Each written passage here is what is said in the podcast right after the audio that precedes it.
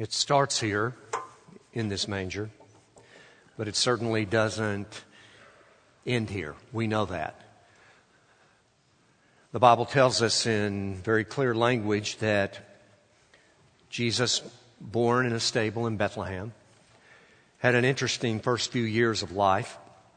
His parents fled with him to Egypt because Joseph, his earthly father, received a vision from an angel of God telling him that the child's life was threatened. We don't know exactly how long they stayed there, but they stayed long enough for the threat to pass. You can take the chronologies of when Herod the Great lived and died, and you can come up that maybe they stayed in Egypt a couple of years. But then they came back, and he spent all of his growing up years, his adolescence, and even till he was 30 years of age, he spent at home in Nazareth. Interesting, born in Bethlehem was a fulfillment of biblical prophecy, which linked him to the greatest king that Israel ever knew, King David. But it was growing up in Nazareth that, that he found happiness, that he found an occupation helping his father, Joseph, as a carpenter. There are lots of strange stories about Jesus outside of the Gospels. Sometimes you might want to take a, a gander at some of those. I mean, all you got to do is Google infancy Gospels of Jesus, and you will find some of the strangest stories you'll ever hear about the Lord. Building furniture one day with Joseph, and Joseph made a mistake and cut a plank too short. And Jesus said, Don't worry about it, said the words, and immediately the board lengthened to its proper length.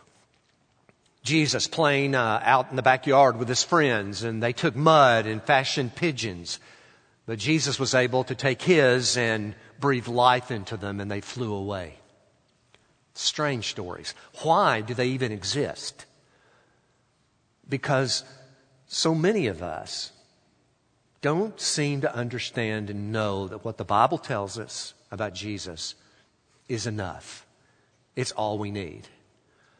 But someone way back there in the first few centuries of church history determined that the Bible wasn't enough, I guess, and began to create these wild, fantastic stories that have no basis in truth. And it's all in a search for trying to fill in all the gaps of Jesus' life. And if the Bible, the New Testament, doesn't tell you enough about the childhood of Jesus, then we just make it up. And all it does is cause confusion. What I want to ask you to do with me this morning on this Christmas day is let's go back and remind ourselves of how clear the Bible is about our Lord. We could turn to Luke chapter 2. That's a fitting passage we could go to Matthew chapter 2. We could go to any of the prophecies in Isaiah that talk about the coming of the Lord. All of those are perfect passages. But there's one that, in my mind, cuts right to the heart of the matter. It's in a tiny little letter that Paul wrote to some friends in Philippi. We call it Philippians. It's in the second chapter. It's verses 5 through 11, and it happens to be a passage that there's been more written about. Entire libraries could contain books and commentaries and opinions and all kinds of research on just this one passage. That's how amazing it is. I want you to listen to it as though perhaps you're hearing it for the first time. Have this attitude in yourselves, which was also in Christ Jesus, who, although he existed in the form of God, did not regard equality with God a thing to be grasped, but he emptied himself, taking the form of a bondservant and being made in the likeness of men. Being found in appearance as a man, he humbled himself by becoming obedient to the point of death, even death on a cross. For this reason also God has highly exalted him and bestowed on him the name which is above every name so that at the name of Jesus, every knee will bow of those who were in heaven and on earth and even under the earth, and that every tongue will confess that Jesus Christ is Lord to the glory of God the Father. See what Paul does in that passage that has garnered the attention of so many people. And so many have overstated the case, perhaps. So many have looked at a passage like this and just been baffled by its mystery and its meaning. But I think really it's very simple. It's as though Paul were saying to us, just envision if God had sent Jesus to be a different kind of Messiah than he actually came to be. You see, I think that hits the heart of the matter. There are too many of us living even in our day. Now, no, we're not going to say we're going to add to the Gospels. We're not that arrogant. We're not going to make up stories about Jesus and tell them to our children and pass them along from generation to generation that make no sense whatsoever. And it's all because we can't grasp who He really is. But this passage clarifies that. So I want to simply ask the question what if God sent his son to be a different kind of Messiah than he came to be? There are several options here. I want you to consider them with me. What if God had sent his son Jesus into this world to be a commanding general? Think about it. That's what most people during the days when Jesus lived. That's what they expected the Messiah to be. I mean, the very word Messiah carries with it a military tone. A Messiah is one who doesn't just reach out and save someone, but a Messiah is one who comes in with a frontal attack and destroys all the enemies and brings the one that's intended to be saved to a state of, of happiness. You don't do that in any other way but by brute force. Well, if God had sent his son to be a commanding, commanding general, then the conclusion would have to be that only might would be right. Think about it. You may wish and hope that all things could be solved by the sword. But all you have to do is be a student of history and not even a very good student at that. And you will discover that might does not make right. That the answer that we really need is not to have a Messiah that will come in here and blow everyone that we don't care about or that we hate off of the face of the earth. If that's the kind of Messiah Jesus came to be, he would have failed. Next time you begin to think of our country as solving all of its problems by the sword, think again. Are we supposed to protect ourselves? Absolutely. Are we supposed to be prepared? Of course. But I'm talking about the Messiah here. And I'm thankful that God did not send his son born not in a manger, but I'm so thankful that he didn't have him be born in some cavalry unit. Well, what if God had sent his son to be a national merit scholar? You know what that is, don't you? It is an honor reserved for the brightest of the bright, smartest, most intelligent. With a national merit scholarship, you can write your own ticket. You can go to any college you want to. Because national merit scholars, and by that, just fill in the blank, the most intelligent among us are going to receive honors and opportunities that the rest of us will never have. What if Jesus came to be that kind of Messiah? Well, you know what would happen? If Jesus came to be the kind of Messiah that was like a national merit scholar, then only the most intelligent among us would have even a grasp of what his Messiahship looked like.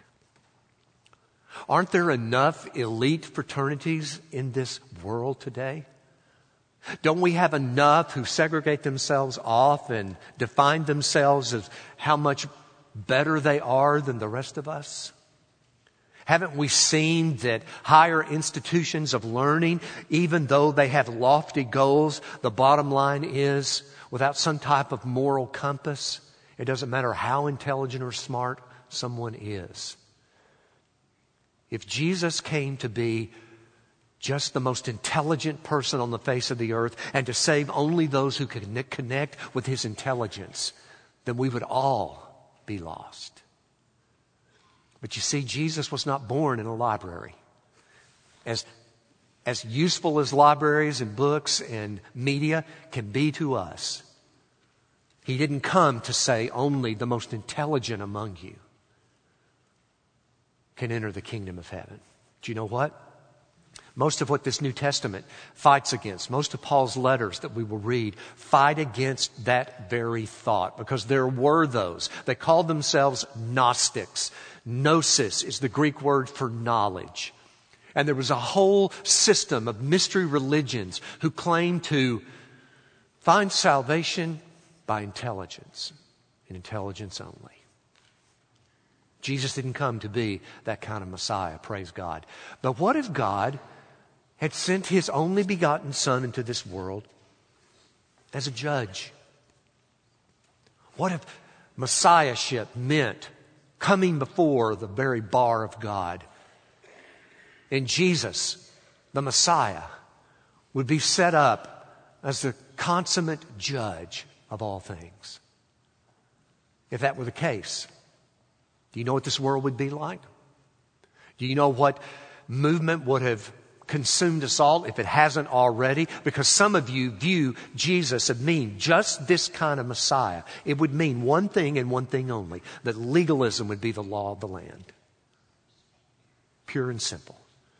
Only legalism would count. Oh, now you begin to understand. Why is it that in our society you always have to earn your promotion? You always have to perform 120% to get that bonus and then it's not taken away from you, but if you ever want to get anything else done in that company, you've got to go even farther. You've got to do even more. And what have we built in to our children? We built into you earn it. That's the only way you deserve anything is to earn it. Jesus was not born in a judge's chamber. He did not come to insert legalism into the equation of salvation. If Jesus came to be any kind of Messiah, it wasn't that one. Because he spoke so many times about what? About the danger of judging others. He came telling us that He came to set us free. He came not to enforce us with the law, but He came to fulfill the law. And many of us think fulfilling the law means He was going to exact it and He was going to enforce it to the nth degree. Well, once again, go back and read your Bible. Legalism had its place, but with the coming of the Messiah, legalism was wiped off the face of the map. Jesus did not come to be a judge. But what if God sent forth his son as the richest man in the world? I mean, those kings traveled a great distance to bow before him. Don't you think they were a little taken aback when this bright star that they followed and all of the ups and downs of their journey where they had to, to deal a deal with Herod the Great to promise to come back and let him know where the child was when they discovered him. Don't you think that going through all that when they faced the child? He was a toddler at that time, history tells us. All those visions that bring everybody together at the manger, isn't the way it happened. But sometime later, those magi, those three kings, those wealthy individuals who had intellect, who had power, who had a military background, no doubt, you could wrap it all in one package and it's called money. But what would happen? Only the richest among us would qualify. Only those who could afford it. Only those who, with a mix of legalism, of earning it and making sure that they had everything in place, that if he was the richest man in the world, then only money would count. But how many people around us think that money is going to save them? How many of us depend upon possessions and we act like we own possessions? When we misunderstand the very nature that God owns everything and He's just given us the privilege of managing those resources. If Jesus came as the richest man in the world, then only money would matter and we would all be lost. But see, that's where this passage clarifies it all. Because this passage tells us that Jesus emptied himself so that we might be filled. Go back to that passage. He emptied himself. He came to this earth, and it didn't matter whether or not he had all of the attributes of God because he left them behind. And he emptied his life so that we might be filled. And he went to a cross and died so that we might live. Philippians 2 5 through 11 turns upon its head any notion that Jesus came to be one of those other kinds of messiahs. That's exactly what most people wanted him to be. And that's why palm branches that were delivered and paved his way on that Palm Sunday when he issued, when he entered Jerusalem. That's why they were gone less than 24 hours later because people began to misunderstand to the nth degree that Jesus did not come to be a commanding general. He did not come to be anything else but a suffering servant. And he proved it on that Friday when he was nailed to a cross. There's a wonderful passage in the very last book of the Bible, Revelation chapter 19, verses 11 through 13. God allowed John, the apostle who wrote the Revelation, to catch a glimpse of the Messiah, of Jesus. It's a symbolic picture, but it's very accurate. Listen to what his words say. John said, I saw heaven opened. And behold, a white horse, and he who sat upon it is called faithful and true. And in righteousness he judges and wages war. His eyes are a flame of fire, and on his head are many diadems. He has a name written on him which no one knows except himself. And he's clothed with a robe dipped in blood. And his name is called the Word of God. Can you catch it? Can you, can you see where John's coming from? Well, think about it here. Jesus. This vision that John has in Revelation 19, Jesus is more powerful than any army. Jesus is the very wisdom of God. Can you put these things on the screen, please? Jesus is the forgiving and merciful judge. Jesus is more valuable than gold. Everything we mentioned five minutes ago about Jesus and how he didn't come to be a commanding general or the richest man in the world or the most knowledgeable person in the world or the judge who's going to condemn us all. When John sees a view of Jesus, a symbolic picture, he fulfills all of those roles. But he does so through a robe dipped in blood.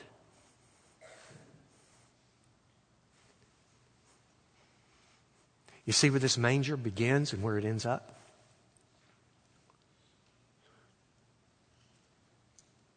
That if you were expecting Jesus to come riding on a white horse, he does come in in Revelation on that white horse. But it's with a different priority. It's because of a different reason. If you wanted to find the one who judges the entire world with faithfulness and truthfulness, Revelation 19 tells us that that's what this rider on the white horse does. He is the faithful judge. And everything that John would want to describe the Messiah being and how he, de- he describes him, it's all done just like we talked about five minutes ago. But it's done through the agency of a robe dipped in blood. And that means Jesus saved us through his death, through serving us. through his sacrifice upon a cross.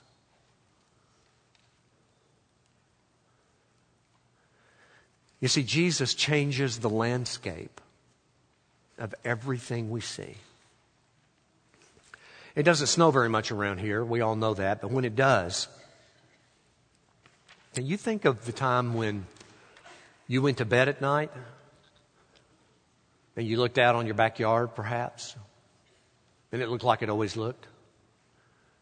But then you woke up the next morning and everything had changed because of eight inches of snow? Marcy's brother has a, a place in Colorado that we venture to at least once a year. And we happened to make it there with all of our family several years ago when that landscape had drastically changed because of snow. It didn't look like the same place. It's all beautiful, but it just had a different dimension. It felt different. We would sled down a hill down from their house, and then when we returned in the summer, it looked totally different. Because that's what snow does. It changes the entire landscape. It makes it look like something totally different, unfamiliar, yet beautiful. And I think that's how we need to view Jesus.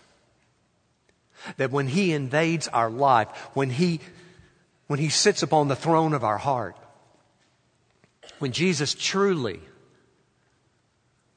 affects your behavior and your priorities. It's just like that snow. It's like everything in your life looks one way. And then when you ask Jesus to come into your life and He takes over the reins of your life, you see things in a totally different way. He changes the entire landscape of your life. So, do we serve a Messiah? Who commands all the armies of the universe? Absolutely. Do we serve a Messiah who has wisdom beyond what we can imagine? Of course. Do we serve a Messiah who's the most intelligent person ever? Yes, we do. We serve a Messiah, and Jesus has come that we might have life and have it more abundantly. Because that's what the Messiah does. He changes everything. Father, thank you for this day. Thank you for the opportunity to be here in church on this 25th day of December. And help us to honor you by the choices that we make. It's in Christ's name we pray. Amen. Christmas, we worship. And on Christmas, we make choices. And that's how we wrap up this hour. We call it an invitation. Not every church does things this way, and that's fine. But we simply believe that when God speaks to us, He gives us an opportunity to respond. And some of the choices that we make are those that need to be made publicly before the world. If you're here today and you have never asked Jesus Christ to change your life, if you have been misinterpreting the kind of Messiah He came to be, just look to the cross and thank Him for His sacrifice. And step across that line of faith that says, I choose you, Jesus. Thank you for saving me. He will change the landscape of your entire life. We'd invite you to come forward and profess your faith in Him and stand before this congregation and so stand before the world saying, I love the Lord. Maybe you're here today and what you're looking for is what we offer you here a congregation, a church where you can belong a family of faith, a place for your children, perhaps, or if you're a single adult, a place for you. How do you join a church like ours? You come forward. But then for many of us, it may be that on this Christmas day, maybe it's time for us to walk out of here with a big smile on our face because we finally get it. We finally understand that the baby born in a manger did not come just with the power of might, with the intelligence, with money, with whatever it might be. Jesus came to this earth that he might die in our place. And however that changes your behavior, however it changes your priorities, God will show you. You determine to obey. There'll be ministers and deacons here. waiting for you, for me, as we make these choices. I ask you to stand with us and as we sing, respond as God leads.